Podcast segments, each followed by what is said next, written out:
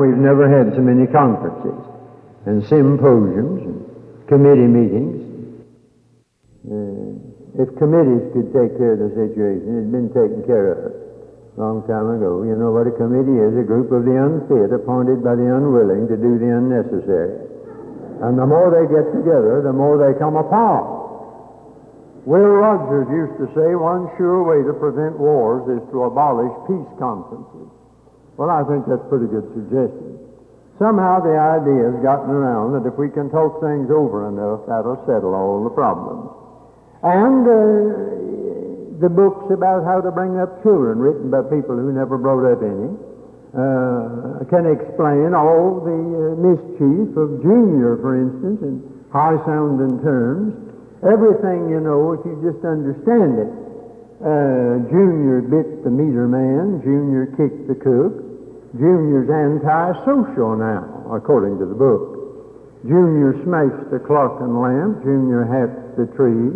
Destructive trends are treated in chapters 2 and 3. Junior threw his milk at mom. Junior screamed for more. Notes on self-assertiveness are found in chapter 4. Junior tossed his shoes and socks out into the rain. Negation that and normal. Disregard the stain. Junior got in Grandpop's room, tore up his fishing line. That's to gain attention, see page 89. But Grandpop seized the slipper and yanked Junior across his knees, for Grandpop hadn't read a book since 1893. and the title of that is On Being Behind with One's Reading. Now, it may be a good thing to get behind with our reading once in a while. Uh, but we can explain everything today. The burglar, when he breaks into your home, he means no harm. He's just hungry for fellowship. The gangster will throw his gun away if you have a chat with him. Dialogue, ah, that's the word. That's the answer to everything now. War can be prevented if we have enough summit conferences. As long as they're talking, they're not shooting. But if I remember correctly, the shooting started at Pearl Harbor while they were talking in Washington. The big word today is reconciliation. It's an unpardonable sin to disagree on anything. You're supposed to just smile a smile, and as you smile, another smiles. And soon there's miles and miles of smiles, and life's worthwhile if you but smile. And according to this doctrine, Elijah would have had a panel discussion with the prophets of Baal. Our Lord would have worked out a program of peaceful coexistence with the Pharisees, and Luther would have had a summit conference with the Pope. These apostles of reconciliation imagine that communism can be won over by negotiation. But communism is moral cancer, and there is no peaceful coexistence with cancer. If you don't get the cancer, the cancer gets you, and there's no peaceful coexistence with communism.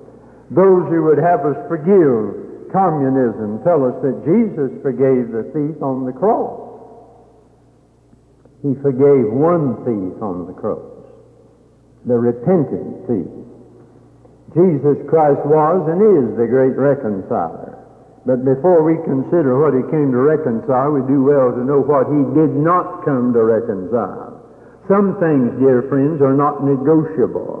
They're not settled by compromise. They cannot be arbitrated. They are irreconcilable. Righteousness and unrighteousness. What fellowship hath righteousness with unrighteousness? The only way that unrighteousness can have fellowship with righteousness is by becoming righteousness through faith in Christ, who becomes our righteousness, imputed and imparted and implanted when we're born again. Light and darkness. What communion hath light with darkness? There are no twilight zones with God. Black and white have never been smudged in the indefinite gray. Right is still right, wrong still wrong. Truth and error cannot be reconciled. The same fountain cannot send forth both bitter water and sweet. Two cannot walk together except to be agreed.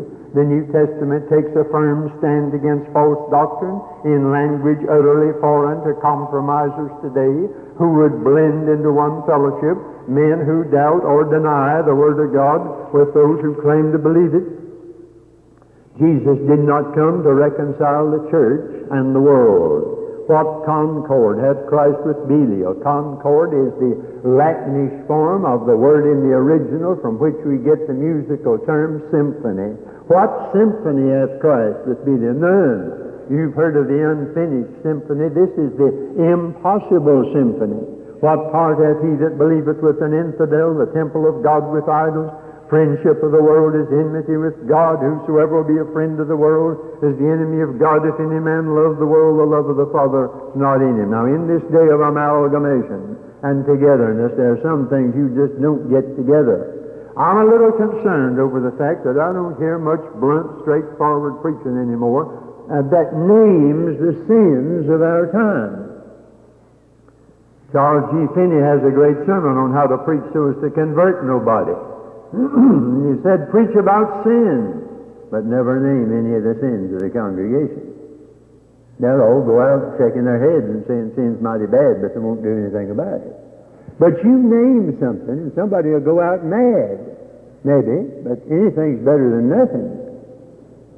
Just name it. When Jesus talked to the woman at Jacob's well, he talked about the water of life. That's a good subject.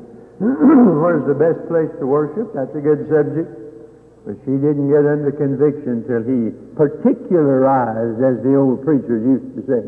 He didn't generalize. He said, Go call your husband. Uh oh. She'd had too many of them already. That was the trouble.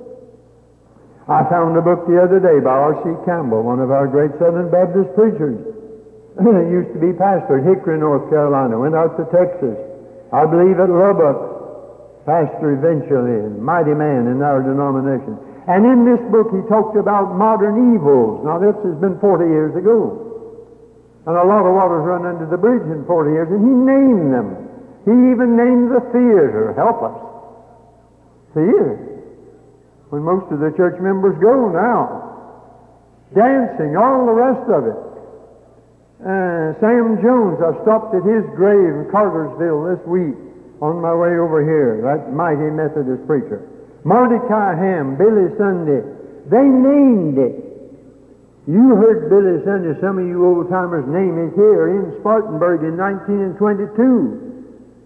He not only talked about drunkenness, he fought the business. They don't do that anymore. Today we're trying to mop up the floor and leave the faucet running. Billy went after the source. He wasn't elegant, oh no, anything but. I sure would like him hear hear him one time again say, "As long as I got a fist, I'll hit it. As long as I got a foot, I'll kick it. as long as I've got a tooth, I'll bite it. And when I am fistless and footless and toothless, I'll gum it till it goes to till I go to heaven and it goes to hell." Now that's not elegant, you know. Really. You say nobody, you couldn't preach like that today. How do you know nobody's doing it? How do you know whether they work or not? I'd like to hear somebody try it for a change. And in this day, when leading churchmen that I could name go to great trouble to assure us that the New Testament does not teach total abstinence, well, regardless of the pros and cons of that argument, that crowd doesn't need any encouragement which they can twist to suit their purposes. If you've had any, you've had too much. But uh, you see, my Lord didn't come to reconcile these elements. Uh, he said in Matthew 10 16, I send you forth not as white sheep among black sheep, I send you as sheep among wolves. The Bible is full of vivid imagery, and many of the figures are from the animal world. The mule, the dove, the sow, the fox, the sheep, the goats. Evil men are spoken of as wolves, and God's people as sheep under the great shepherd. 23rd Psalm, John 10, the sheep of his pasture. I suppose there are no other two animals so unlike as wolves and sheep, opposite ends of the spectrum. The wolf is the symbol of all that's vicious and violent and rapacious and destructive, and the sheep is a figure for all that's gentle and innocent and peaceful and benign. There's no way on earth to establish peaceful coexistence between the wolves and the sheep. They'll lie down together in the kingdom age, Isaiah 65, 25. And the sheep won't be inside the wolf either. But they're not going to do it now. And there are those who try to establish liaison and rapport between the world and the church, evil and good. They try to smooth out the differences. They say, well, the good's not so good and the bad's not so bad after all, so let's not make such a fuss about it. The wolves are out to destroy the sheep. This idea that this world is kindly disposed toward the church is a lot of eyewash. The true shepherd does not invite the wolf into the fold in the hope of establishing communication. He lays down his life for the sheep. It's about time we got wise to what we're up against in this world of darkness. We are up against, I like the way Phillips puts it, the unseen power that controls this dark world and spiritual agents from the very headquarters of evil. We're living in a demonized world, masterminded by the devil. We ought to know what we're up against. I don't believe in overrating your adversaries, but I don't believe in underrating them either. I heard of a fellow who had a little dog that was always getting into a fight and always got licked. And somebody said, not much of a fighter, is he? Oh, yeah, he said, good fighter, just a poor judge of dogs. And I think if we don't know something about what we're up against, we're going to get licked every time. Sometimes these wolves wear sheep's clothing. Matthew 7:15. They creep into pulpits and into churches and would deceive the very elect. Satan, as an angel of light, is doing more harm than he ever does as a roaring lion. Paul warned the elders of Ephesus against trouble in the church. Trouble from the outside, for I know this, that after my departing shall grievous wolves enter in among you, not sparing the flock. Also of your own selves shall men arise. That's trouble on the inside. Trouble from the outside, trouble on the inside. Speaking perverse things to draw away disciples after them. We need to watch evil from both directions. And so you see, the, the real issue is very definite in the book. All this race issue, there are only two races in the sight of God, the once born and the twice born. That's all God sees. You might as well try to describe the sunset to a blind man, play music for a deaf man, talk nuclear physics to a wooden Indian in front of a cigar store as to talk about the things of God to a man never has been born again. Doesn't know anything about it. And so much of our dedication is cheap. I sometimes think we Southern Baptists have almost rededicated ourselves today. We march down the aisle and promise God everything in the book, and not much happens. And usually it's old Adam on parade, and God couldn't use old Adam if he rededicated himself a thousand times. Not many wise, not many mighty, not many noble have ever been told. There are four kinds of people the Bible says won't get to heaven in big numbers. The rich, God's got, got nothing against uh, money, but it's pretty hard for a rich man to become poor in spirit. Not many wise, because they try to get their head first. You don't get into the kingdom of God head first. You get in heart first. The only thing I know that's got its head and heart in the same place is cabbage, and you're no cabbage. And then, not many mighty. How many presidents of the United States can you think of tonight who you believe were born again, spirit filled, New Testament Christians? Not many mighty. Not many noble, boasting of their ancestors. Ancestors, all right. The trouble is, it's usually like sweet potatoes, the best part's usually under the ground. But anyhow, that's not going to take you to heaven. And why has God not told many of these folks that no flesh should glory in His presence. That's the idea back of it all. The flesh cannot glory in God's presence, and it furthermore says, and this ought to be placarded in every church over the country, they that are in the flesh cannot please God. Now, the flesh is the old nature you were born with, not the body. Don't get mixed up. You have to have a body to run around in. But the flesh is that old nature you were born with, and you cannot please God in that old nature. Now, a Christian may do business, and he has to, with people of the world in the shop and in the store, may belong to the same profession, may go to a Beethoven concert or uh, on a fishing trip, but when he comes to the matters of the soul, Christian sheep have no fellowship with wolves. He's a citizen of another country, he's part of another race, he's a member of another nationality, Dr. Uh, Mr. Letourneau used to say that what worried him so much was not the wolfishness of the wolves, but the sheepishness of the sheep. And that bothers me a great deal, too. Too many Christians are pretty sheepish about it. The world. John says more about the world than anybody else in the Bible. You'll uh, uh, read only 47 mentions of it by Paul, uh, only 15 times in Matthew, Mark, and Luke, and John 105 times. And usually it's the word cosmos, from which we get cosmogony and cosmology and even cosmetics. But Jesus said in John 17, and if you're having any problems about popularity, let young people always remember this. You may be respected by the world, that's another matter. But Jesus said, if the world hates you, remember that it hated me. If ye were of the world, the world would love its own. But because you're not of the world, but I've called you out of the world, therefore the world hates you five times in one verse. The only place I know where a world shows up that much. Now, how are you going to get around a verse like that? You can't. Our Lord told us in John 17 that we've been saved out of the world. We're still in the world. We're not of the world. But we've been saved out of the world to go back into the world to win people out of the world, and that's the only business we have in the world. Now, what did Jesus come to reconcile? And there is no better word. Even the Living Bible does not have another word for reconciliation, just calls it reconcile uh, like everybody else. And people today say, well, we've got to uh, drag the language of the gospel down in the dust to make it acceptable to young people. They don't understand all this, which is so ridiculous. I hear them say the idiom of Isaac Watts is not understandable to this generation. Well, they're still studying Shakespeare in the old idiom. Law students are studying legal terminology. Uh, medical students are studying the medical terminology, and that's pretty rough.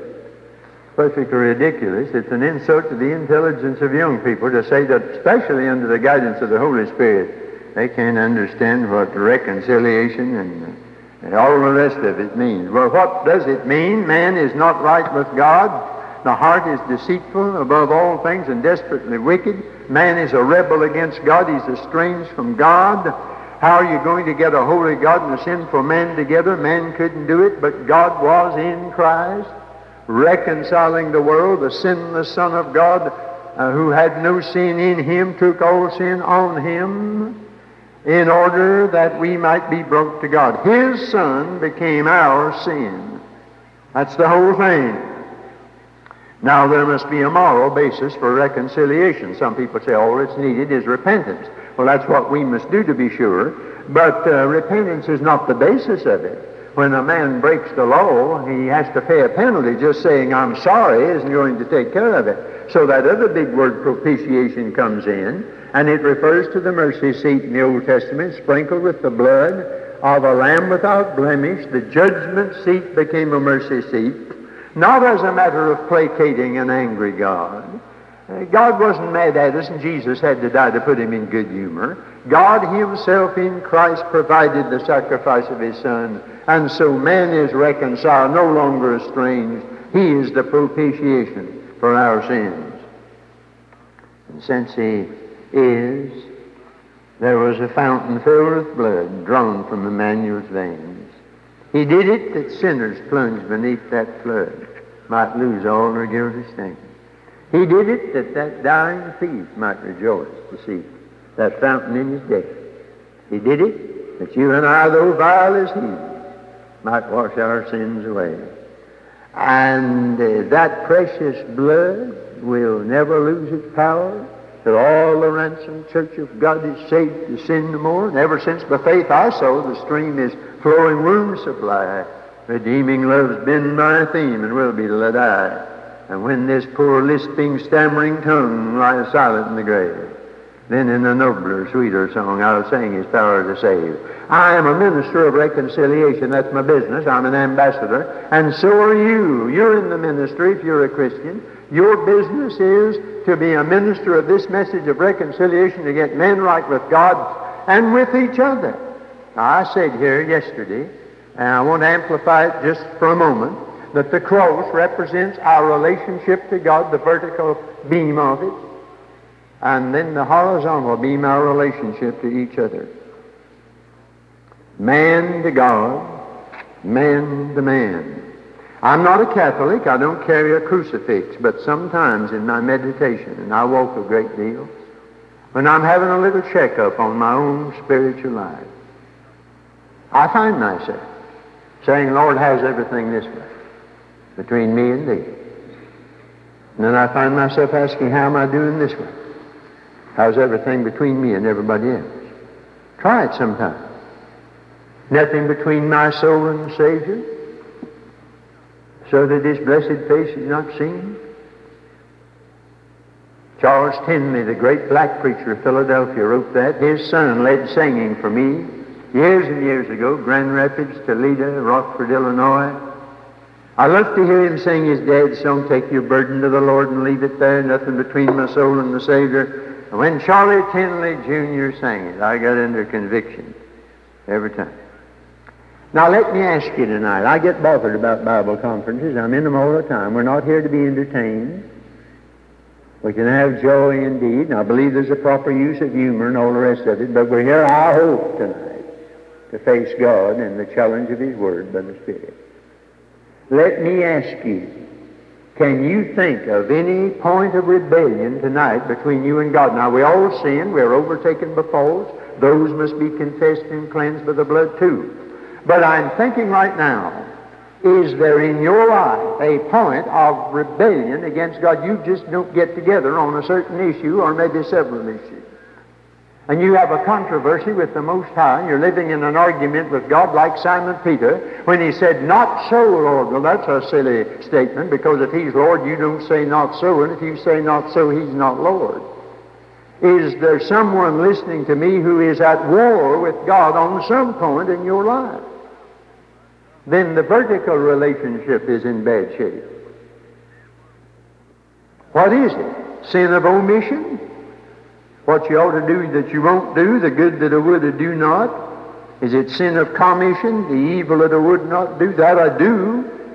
Is it the sin of the spirit, the disposition? Let us cleanse ourselves from all filthiness of the flesh and spirit, perfecting holiness that our brothers spoke about tonight, the fear of God? Is it a doubtful thing? Whatsoever is not of faith is sin. Is it something between you and somebody? Jesus said, if you bring your gift to the altar, bring your envelope to church, and somebody is at odds with you and you're at odds with somebody, hang on to your offer until you get right with your brother. Now that sure would ruin a lot of collections on Sunday morning in some churches over the country. Hold on till you get right. That's what the Lord said. I heard a woman say she was teacher of a ladies' Bible class for ten years before she ever got right with God. Think of that. She said, I went to an old Methodist altar and knelt and I said, Lord, I'll go anywhere. I'll go to India, I'll go to Africa, anywhere you want me to go. She said, the Lord spoke to my heart and said, I don't want you in India. I don't want you in Africa. I want you to get right with Susie right here in the church. And she said, I hadn't thought about that. I started all over. Lord, I'll go to Africa. She said, I'd rather go to Africa than get right with Susie right in the church. And who should come in and sit down beside me on Sunday but Susie? And Susie said, I hear you got religion. And I said, well, if I didn't have, wouldn't be sitting beside you here today. And we both, as she put it, got religion and got right with each other. And that was the beginning of revival. Now, is that your trouble? Is there something between you and somebody? You say it's his fault, her fault. Jesus didn't say anything about whose fault it was. If thy brother hath fault against thee. Have you tried it? It's a whole lot easier to get a hundred, to give a hundred dollars to foreign missions than it is to apologize to somebody. Sometimes husbands and wives need to get this relationship straight. Are there two here tonight? Things aren't going well. You ought to go home from this meeting and have a little prayer meeting and say, let's get this horizontal beam of the cross right in our lives. Maybe it's somebody else. Maybe you've had a critical spirit about somebody. What is it? No, the discord and the tension in our churches today and the terrible things we say about each other. Oh, like our brother was just saying, the sins of the disposition, of attitude, of the spirit. I was in Arlington, Virginia, and a dear Mennonite brother came every night to the service. Bless his heart, I could tell from his collar and so on he was one of those dear people, and he brought his recorder along, and he gave me a little tract, and he said, maybe you'd like to use that. And I said, I want it. Let me keep it. And said that one night after the carpenter had stopped work, the carpenter's tools all got together for a little conference. And they were all mad, and some of them ready to quit. some of them said, I think we could do without Brother Hammer. He makes so much noise. Somebody said, I think Brother Gimlet, he could go too. He's insignificant anyhow. We don't really need him in the work. Somebody said, well, Brother Plane, I don't like him. He's always on the surface. Never goes down deep about anything. And then they said, and there's Brother Rule. He's always measuring everybody, and we can do without him. And somebody said, Sister Sandpaper, she rubs everybody the wrong way. We ought to do something uh, with her. And then there's there's Brother Saul, he's got such a cutting edge. And so it went. Next morning, the carpenter came back and got them all together and said, "Let's let's get to work." And they got a they had another conference, and they said, "We're ashamed of ourselves. We are laborers together." And that's what we are. And let me ask you in all sincerity tonight. Now, and there's one thing worse than not going to church, and that's going to church and doing nothing about what you hear. James says if you hear it and don't do it, you deceive yourself and you go out the door worse off than you came in. I don't want you to do that.